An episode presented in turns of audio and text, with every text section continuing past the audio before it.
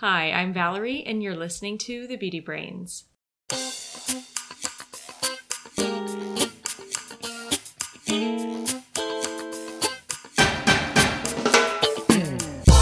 Welcome to The Beauty Brains, a show where real cosmetic chemists answer your beauty product questions and give you an insider's look at the cosmetic industry. This is episode 265. I'm your host, Valerie George, and with me today is Perry Romanowski. Hi, Perry. Hello, Valerie. Big show today.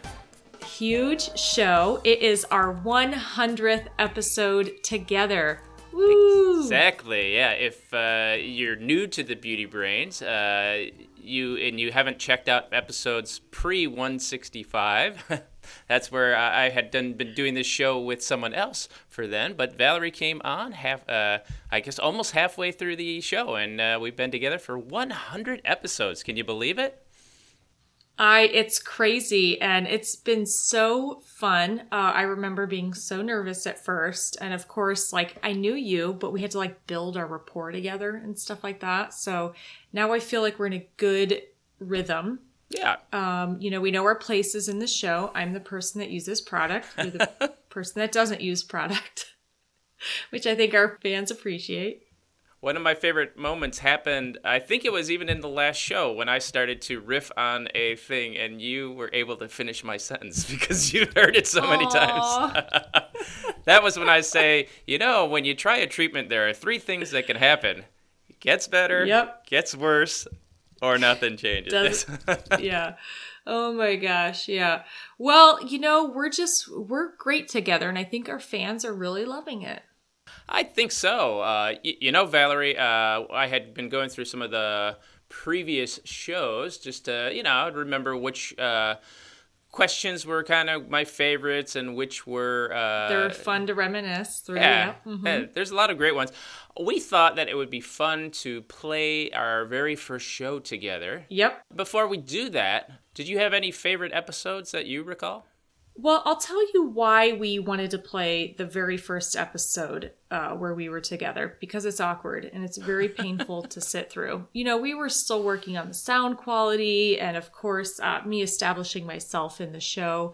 But also, I mean, that's one reason, right? But the, the Sure. real reason is I have loved doing so many of these episodes. I can't possibly pick a favorite. Now, I have favorite questions, really memorable questions, uh, but to, to pick like one single favorite episode, that's pretty tough to do.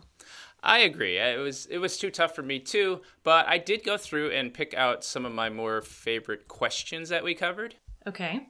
One of the ones way early on was uh, I always like the shows where you can describe.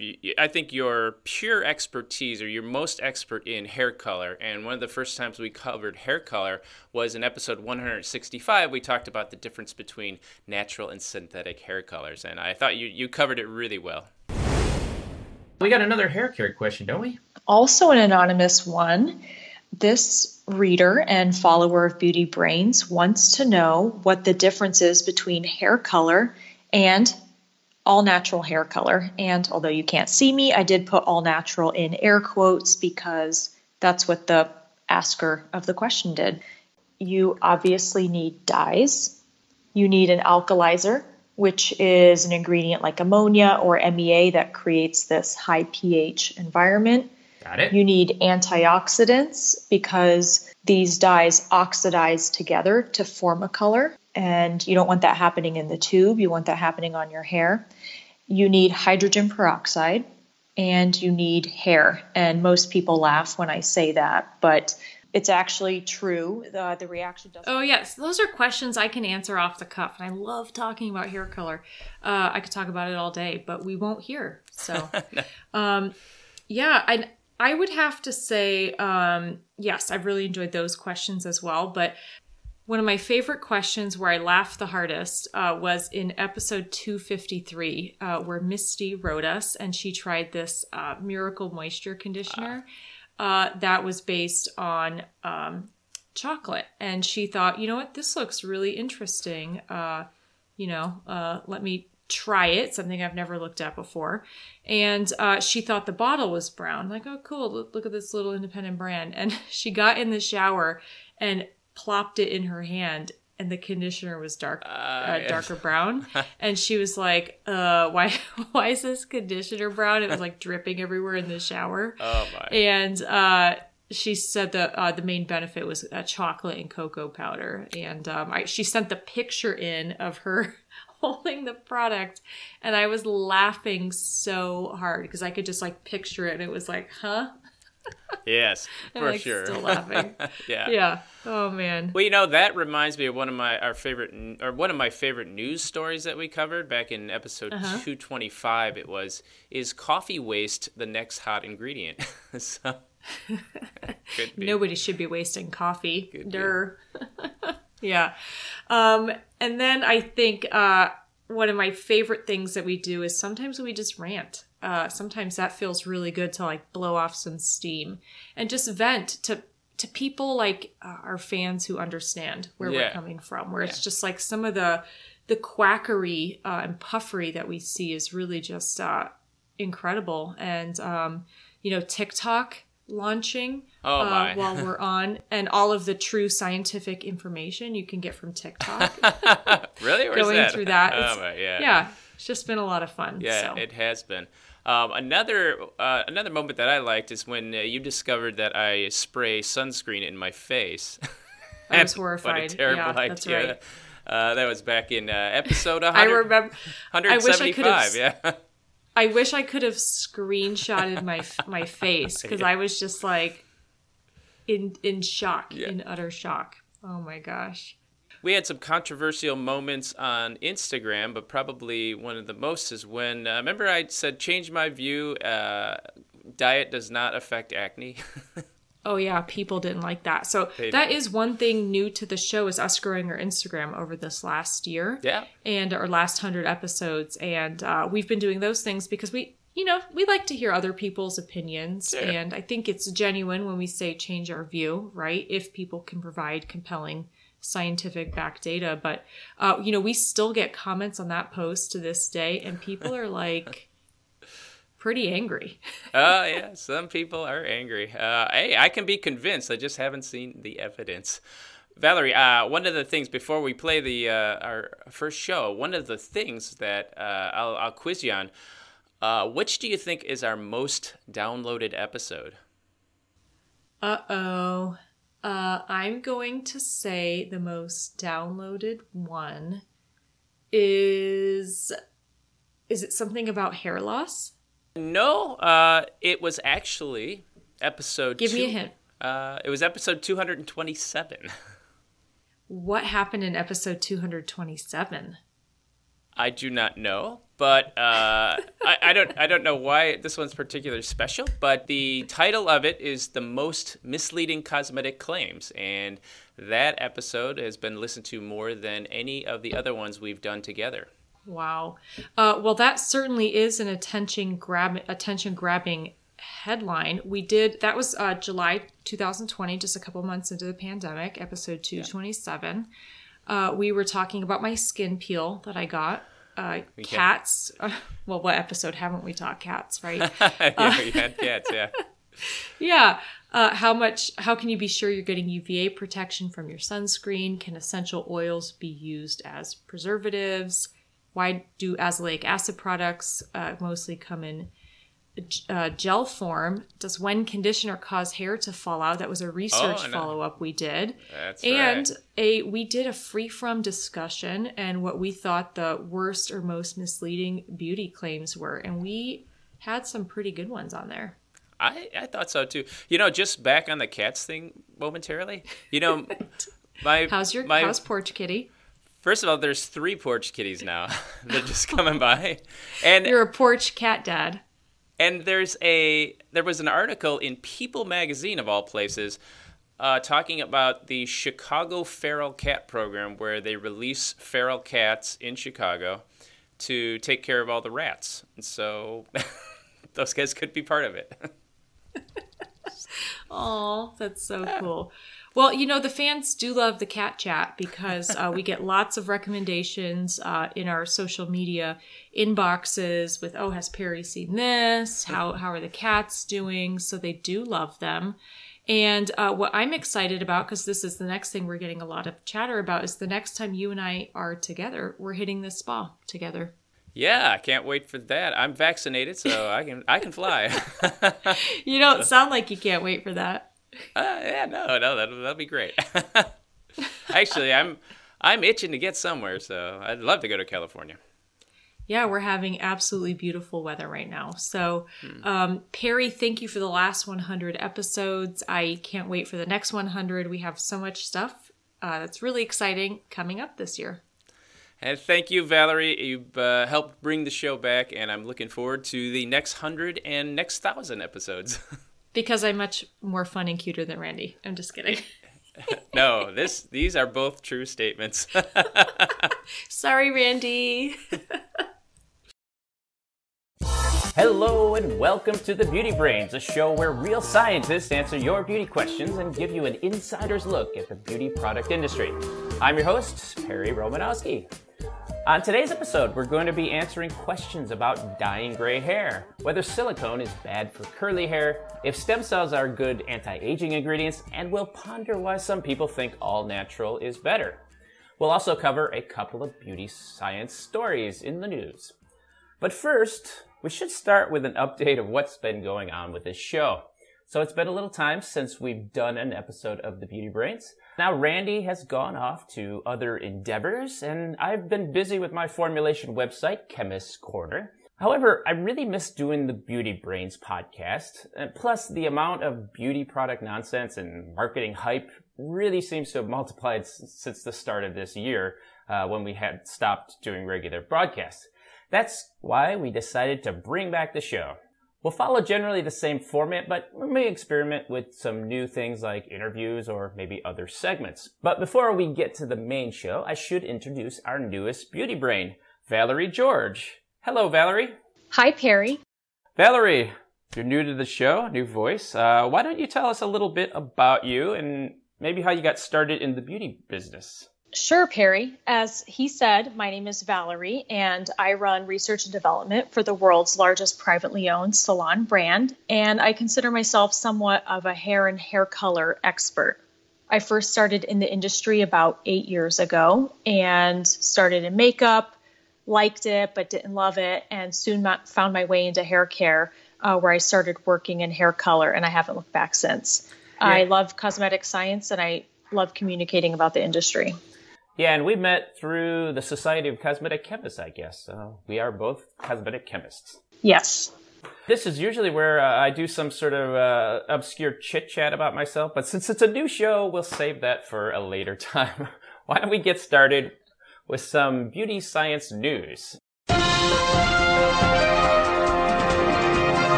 First up, Valerie, why don't you talk to us about that CoverGirl story and their move to become cruelty free? So I saw CoverGirl posting a press release a couple weeks ago about their desire to help end testing cosmetic products on animals, and they've now certified their brand as cruelty free. There's been a lot of buzz and excitement over such a large company taking a stand for making cosmetics cruelty free, and I found it very interesting because a lot of brands are already doing this, but no one's really talking about it. Yeah, it really seemed like uh, all the big guys were getting into it. I saw Unilever did something, L'Oreal was doing something, now Coty. It's uh, it's really the hot thing. Not not it, this is kind of like a smaller brand kind of thing, but now the big guys seem to be doing it too. Well, CoverGirl definitely isn't alone in the industry, whether it's uh, big brands or small brands. A lot of people are doing this because I think being vegan is one thing, but being cruelty free and making sure your product and the ingredients in the products aren't tested on animals is just be, it's beyond a consumer preference. It seems like a big challenge for these companies, though. Like, how do you verify that your ingredients aren't uh, tested? Right? It's. I mean, it's easy to say that my products are not tested on animals. You know, just don't test them on animals. But you know, all the ingredients that they get. I mean, com- cosmetic companies generally don't make their own raw materials, so they don't really have a good way of knowing whether their suppliers have tested on animals, or maybe this the suppliers, if they get pro- ingredients from distributors, if they can prove that their ingredients are safe without having been tested on animals. I, I just don't know how they do that. Well, it certainly is a big step in terms of securing documentation and having trust in your supplier that what they are putting on that piece of paper is true. I think when we're talking about new ingredients coming to market, it is challenging to provide substantiation for safety because the old way was testing on animals. And now, fortunately, there are some new methods that are allowing companies to, ingredient companies, to test their ingredients uh, that are in vitro and in vivo that aren't using animals. So that's good to hear. Yeah, I think ultimately this is a, a claim that's going to go away rather soon because, you know, the EU has already banned animal testing of cosmetics. Um, I think Canada was looking at it. I know California was looking at doing something which could set the tone for everybody in the United States. I mean, I just think it's going to be just one of those things. Yeah, every every company is already uh, anti-animal testing. Exactly. I think it's beyond a consumer preference, beyond a trend, and it will become the new normal. I totally agree with you. The, the, the one the one thing I really don't like about those cruelty-free claims, though, is the products cruelty free is not the right word. I mean, the products are not free from cruelty, you know, because a lot of these ingredients are from uh, agriculture. And there are lots of, you know, bunnies and mice that get ground up when plants are uh, harvested, not to mention the insects that are all killed. So, you know, from that standpoint, I don't see them as, as cruelty free, maybe just less cruel. I guess it depends how far we want to take the legal definition of cruelty free. Yeah, exactly. But bottom line, what do you what do you think this means for consumers?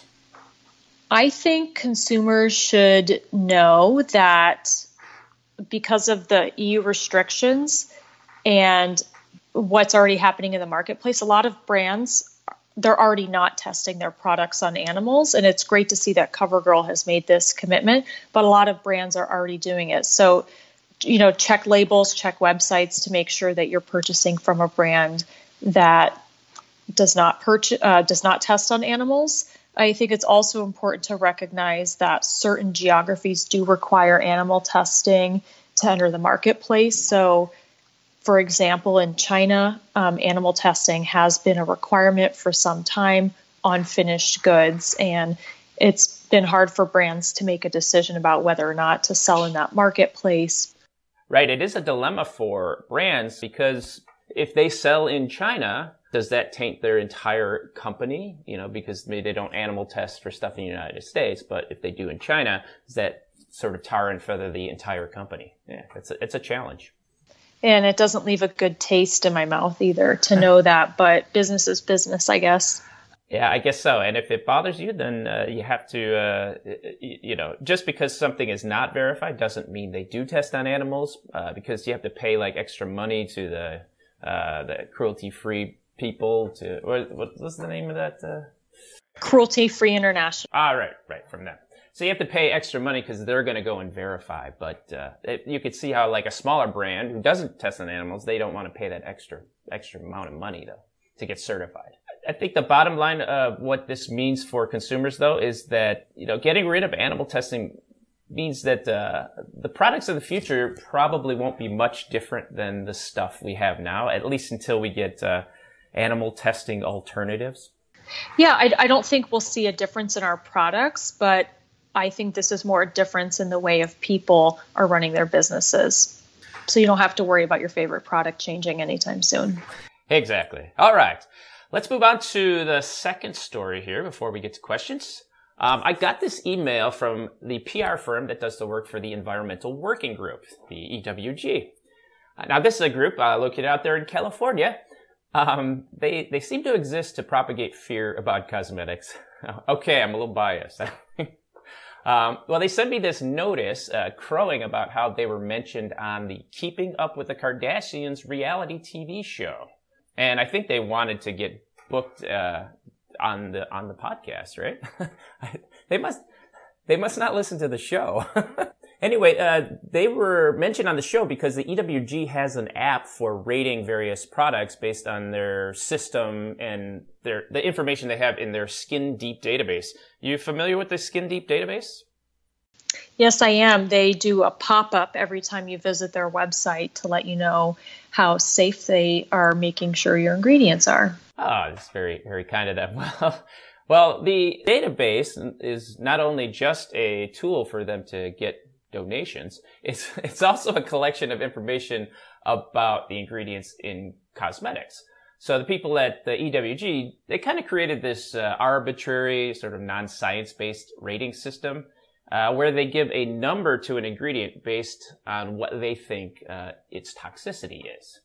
Um, and then that app that they have, they have the ingredient list from the product makers, and then they can give the score of an of a product based on how it's represented in the Skin Deep database. Um, so, so I guess that's the whole system. But there's there are a lot of holes in this system, uh, this this database uh, that I've seen over the years, and uh, I, I I looked at it again today and verified that these holes are still there. So first, um, one of my biggest problems with the, the rating system is that it ignores the very important notion in toxicology that the dose makes the poison, right? So that means, you know, things can cause problems at some really high concentration, but they could be perfectly fine at a low concentration. For example, like you have one beer, you're perfectly fine, and you have 15 beers, well, that'll affect you differently, right? Or how about eating one piece of pie is perfectly fine, but eating the whole thing makes you feel sick. You know, um, I, I made a pumpkin pie this, this week, uh, for Thanksgiving. But you're not a pumpkin pie eater, are you? No, actually, I'm allergic to all four spices that go into pumpkin pie. Really? So I had to avoid it for many years. Yeah. It was very difficult at first because um, pumpkin spice, all things nice, but uh, now I it doesn't even bother me anymore. I see. I you know, whenever I cook, I have one secret ingredient. It's sort of my signature ingredient. You know what that ingredient is? Um, cinnamon. No, pumpkin spice. Oh, that's an actual spice. Yeah, there's a pumpkin spice is a blend of nutmeg, cinnamon, and something else. Clove, ginger. exactly. And you're allergic to it. Yep. But that is all relevant here because that just demonstrates to you that you can't really put a number on ingredients because all people around the country are allergic or react differently to different ingredients. And the dose of that really does matter. Exactly. This is one of the oldest principles in alchemy. There was a, I think, a alchemist named Paracelsus um, von Hohenheim. We used to learn about him when I was in the chemistry fraternity in college, but he uh, really coined this adage that the dose makes the poison to define the basic principle of toxicology. Yeah, exactly. And it turns out that any ingredient can actually be toxic, right? If you have a high enough dose. Um, in fact, people people die from too much exposure to water. So, you know, giving ingredients some simple number rating for toxicity, it's I find it just misleading and actually quite unhelpful. You know, another problem that I have is that the EWG, they don't employ any toxicologists. You know, toxicologists, the scientists who specifically study the safety of ingredient. Now, don't you think it's strange that there are no toxicologists on staff? I do, and I've questioned that before um, on social media with them without any response. Well, I looked at their website because they list their whole staff on the website, and in just going through that, they had a couple of people who have backgrounds in science, but you know, it's 30 people in the company. There's like two people, but nobody has a degree in toxicology. But you know, if they really cared about accuracy, would, wouldn't they consult toxicologists when making an ingredient safety database? You think they would. These people have special training to understand uh, all sorts of safety data from reprotoxicity, mutagenicity, car- carcinogenicity. They they really specialize in this. So I, I find that shocking. They would provide a a toxic rating, but not have a toxicologist do that safety assessment. yeah, go figure. Uh, although I should say that I'm sure you can find scientists who, you know, they would expound non-scientific opinions about things. So just being a scientist doesn't automatically mean that the opinion is right, but it's a better start than not having one, right? Mm-hmm. The the reality about this simple rating system though is I don't think it works for cosmetic ingredients. You know, as much as sites like the EWG want to make it work, science and toxicology is pretty complicated. And you're not making yourself safer by using their app. That is the bottom line. And unless you have a known allergic reaction to an ingredient, this app certainly isn't going to help you. At least I don't think so. I agree.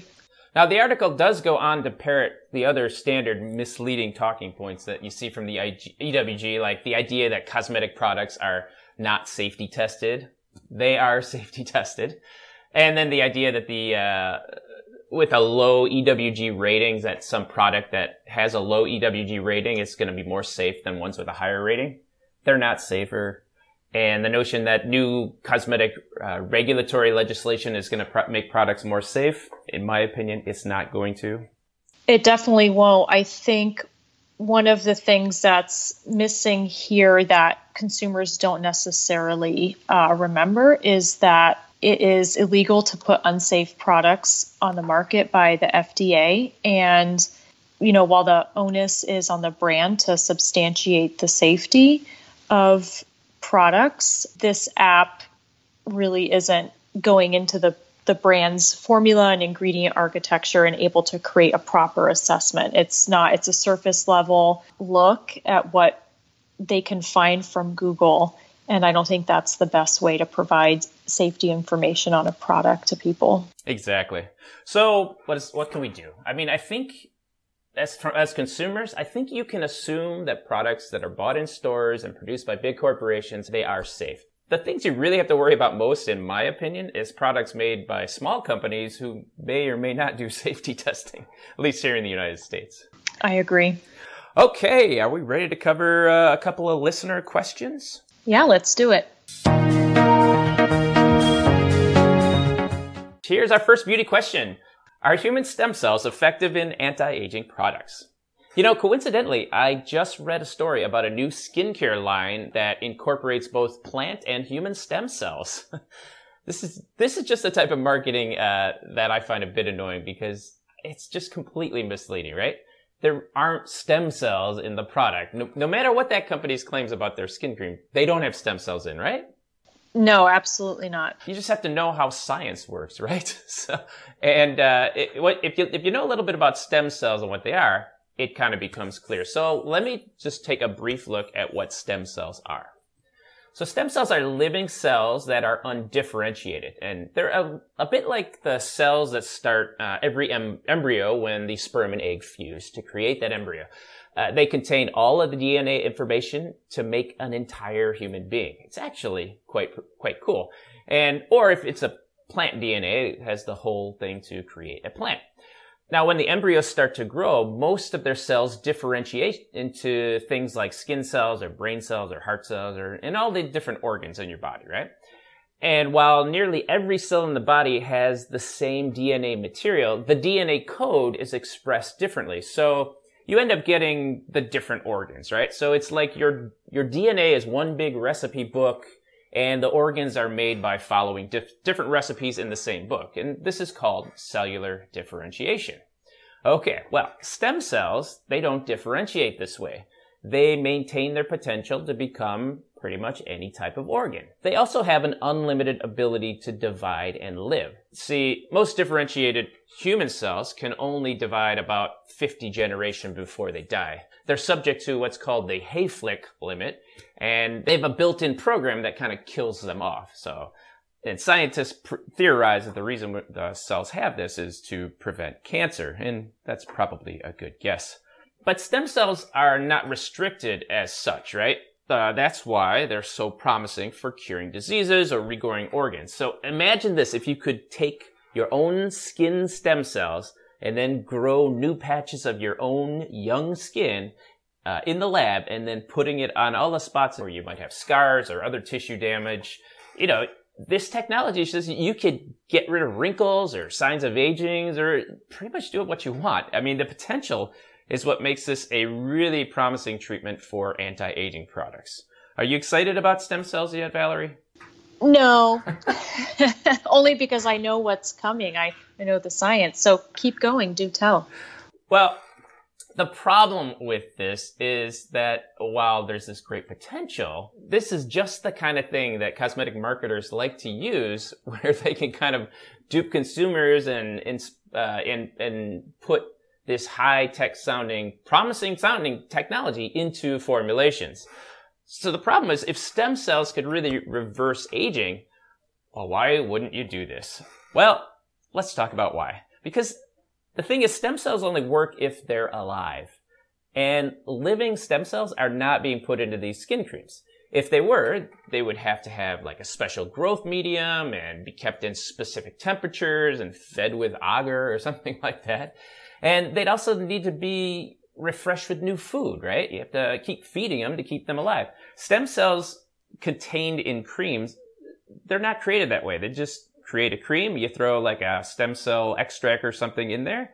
Uh, at best, you've got a cream that's filled with dead stem cells that have no potential to do anything.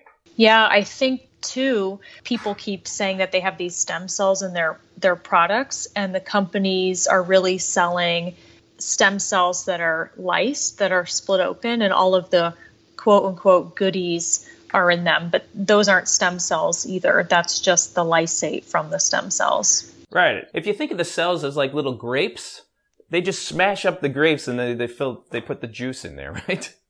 Exactly. But to get it to work, you kind of need the stem cells to be like a full grape. The other part that I find is baffling to me is the plant stem cells that are in skincare, right? These are stem cells that come from plants and they have the potential to grow stems and leaves and fruits. So why would anyone think that a plant stem cell is going to help them improve the appearance and condition of their skin? I, I, it just seems nonsensical to me, right? So nonsensical. I laughed. I apologize for that. No, that's uh, that's that's perfect, perfectly fine. So the reason companies put plant stem cells in formula is because they can claim that the product has stem cells in it, which I guess consumers like, and those ingredients can actually be obtained inexpensively. Human stem cells would probably be pretty pricey, and I suspect they'd be a bit illegal, right? This yeah, is, can you even do that? I, I don't think you can take human tissue and put it in uh, in cosmetic products. It'd be hard to get that through the safety testing. Yeah, mm, not good. Move on. But you know, marketers probably figure that eh, you put the word stem cell in there, it doesn't matter. it has the word stem cells, right? And some some consumers will buy that. If stem cells really work the way that they're promised, the treatment would it would be beyond cosmetic. This would be a drug product, right? And this might happen in the next 20 years. We might have creams that actually do have these functions and they might come from your own stem cells. But the stuff we're getting right now, eh, they're not really working. All right, Valerie, why don't we move on to the next question? This one comes to us from Kelly. All right, so Kelly asked us what hair dyes cover gray hair the best. So I want to start out by telling everyone that hair dye is actually the oldest anti aging technology. It's historically been used to cover gray hairs so that people's hair color can be restored to what it was in their youth. And in modern day, if people are looking for a little change or something different, it can be used there. But the primary reason people color their hair is it's gray and they don't want it to be gray anymore. Covering gray hair can be a challenge. And before we go into what hair dyes cover gray the best, it's helpful to understand why gray hair is so hard to color. When hair ages and loses the color out of the bulb into the fiber, it tends to have a different look to it. If you've ever seen someone with gray hair, maybe it appears a little more wiry and stiff. Perry, do you have this experience? Uh, I'm just starting to get a few on the side, but I don't. I don't actually have a lot. I should have more based on my age. But yeah, like I, I had did some research on hair tresses and things, and we would test gray hair tresses, and uh, yeah, they, you see the the flyaways. Although I always suspected that it, it was just since it's a different color, um, it's kind of just a flyaway thing is more obvious. And so, like if you have just all brown hair, you'll have these flyaways, but you don't really notice them as much as like if there's this one big white hair, you know. So I I think that's part of it, the natural physics of it all. But I also think, and there's some research that indicates, and one thing and another that gray hair can physiologically be a little different and they're pretty stubborn. So maybe you'll get some gray hair and it's easy to color, and then one day the same hair color being applied to just doesn't seem to stick as well. And that's when I say the gray hair has gone plastic. It has this plasticky look. So it's really important to make sure that you're using the appropriate colorant to color it. So uh, there's three types of hair dyes semi-permanent demi-permanent and permanent and they all use a different method to go into the hair fiber. Semi-permanent dyes are just that. They don't last very long. They're semi-permanent and they tend to stick to the exterior of the hair fiber. So you're not going to get a lot of penetration but you'll get some temporary coverage. And that doesn't sound like it's the best thing to cover gray hair the next category is demi permanent. So we're getting a little more permanency here. Most brands say it lasts four to six weeks of coverage. Uh, these colors tend to be ammonia free and a little more gentle on the hair fiber. So you will get some penetration of the dye into the fiber. But if you've gone plastic, as I like to say, you're not going to get a lot of penetration. So the best bet is the most intense type of hair dye, permanent hair color to cover grays. This okay. color has lots of ammonia in it. Of course, it has lots of dye, and you're going to get maximum penetration of the dye into the hair fiber. So those will work the best for you if you want your hair color to look look the best and last the longest. Exactly if you don't uh, make sure that you follow the directions and use the hair color as instructed, or your stylist isn't using the best uh, dye selection for you, you'll look good the day you do your color, but then it'll wash quickly. You want to make sure that the you're following the correct timing principle and using the correct type of hair dye to cover the grays. And you can get that at the store yourself with box color or through a salon professional. Yeah, the box colors work that you get at the store work uh, just as good as the stuff you can get at the salon, huh? Yeah, it's all the same chemistry. Hair color technology has relatively been the same over the last 150 years, which is fine. I like to think that the best chemistry was discovered first. And no matter what brand, no matter what location, it's all the same technology. But if you're looking for a certain look or you're having challenges covering your gray, sometimes it's best to call in the pros who are licensed professionals. And and I always thought this like trying to put it on yourself seems very complicated. It's very messy. I've. I've stained a lot of bathroom sinks doing it myself.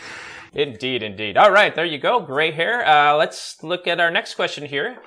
This one comes to us from Kim. Kim says, "Why do people think all natural is better?" Valerie, you think generally people think all natural is better? Unfortunately, I think that is the perception. Whether it's true or not is a different story. Yeah, there's certainly a natural trend out there in the beauty industry. Um, and it takes on such names like green beauty or organic beauty or natural beauty. And the latest one, uh, of course, is clean beauty. Have you heard clean beauty? Ugh, I hate that term. what does that even mean? I don't know. The opposite of dirty beauty? I don't know. but essentially, all of these phrases are really meant to imply that this new type of cosmetics is somehow more safe for consumers. Uh, they also try to imply that the products are somehow better for you and they work better. It's, to me, this is all just really misleading marketing. Exactly. But so the question is, why do people think that natural is somehow better. And I think there are a few reasons. First, there is this thing in philosophy called the appeal to nature. This is just a type of argument that says something is good because it's natural or something is bad because it's unnatural. Now, of course, it's easy to demonstrate that this notion is false. You know, just think of things like poison ivy or snake venom or even anthrax. But, you know, many people still, they just kind of ignore those things and they kind of just accept it as a fact. A, a surprising number of people do. And then, so with people kind of primed to believe these claims, advertisers really take advantage of it. You see it all the time with companies making these free from claims or these 100% all natural claims. Uh, to me, the worst is the chemical free claims. you know, everything's made of chemicals. Oh, that's the worst. I hate that. Yeah, and, and these claims, they just are implying that something natural must be better for you. And when people are constantly told by advertisers that natural is better than synthetic, they're, they're just going to start believing it. And it's hard to change their minds too once they have that mindset. Yeah, exactly. And then you add to this like uh, complicit media who is always looking for a story about some wonder natural product that maybe some scientist wasn't even involved in creating. You know, I, it, it always baffles me how uh, how people can brag about them not being having any technical knowledge and creating something that that's some supposed to be some sort of badge of honor or something but those kinds of stories they just i guess they just make more compelling stories and there's the things that the media wants to write about and people are going to click on right?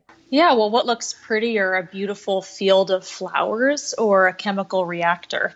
My challenge with the all natural claim is that when people say that they're using coconut based uh, cleansers in their product, etc., those types of claims where they're calling out an ingredient class and saying it has natural lo- roots like corn based thickeners, etc. Uh, what people aren't realizing is that no one's standing over this vessel that's made to shampoo and grated or scraped some coconut flakes in. All of these plants that are being referred to start out as feedstock and they go through chemical synthesis and engineering to become the final ingredient that has some sort of function in the product.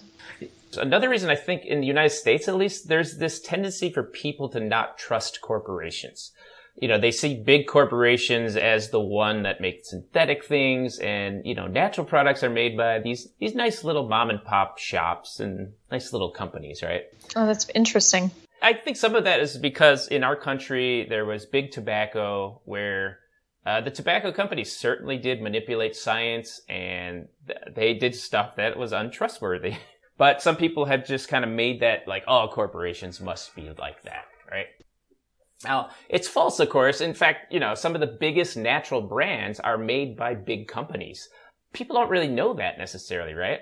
And we'll ha- sometimes we'll have to do a show on uh, looking at the big companies and all these independent brands that they produce, you know? I think people are very surprised when they learn that their brand is owned by a big conglomerate who employs nothing but corporate shills at the helm. yeah, go figure. Now, there's also this uh, notion that natural ingredients are somehow better for the environment or more sustainable. You know, some are, some aren't, or that natural ingredients are better for indigenous populations and farmers. Again, sometimes they are, sometimes they really aren't. And there are also these people who want to buy into this natural trend who genuinely think that natural products are safer just because they're natural. And of course, that doesn't make them na- uh, them safe. So those are just a few reasons that I think people prefer naturals products or say they are. You know, the reality is, uh, in most cases, natural is not better. Exactly, and I I think we've you know reviewed some cases, and maybe some of our listeners could come up with some of their own suggestions of where natural is not better. yes, exactly. All right, we've got one more question to cover. This one's uh, on you, Valerie. More hair. So Shireen asked if silicone damages curly hair.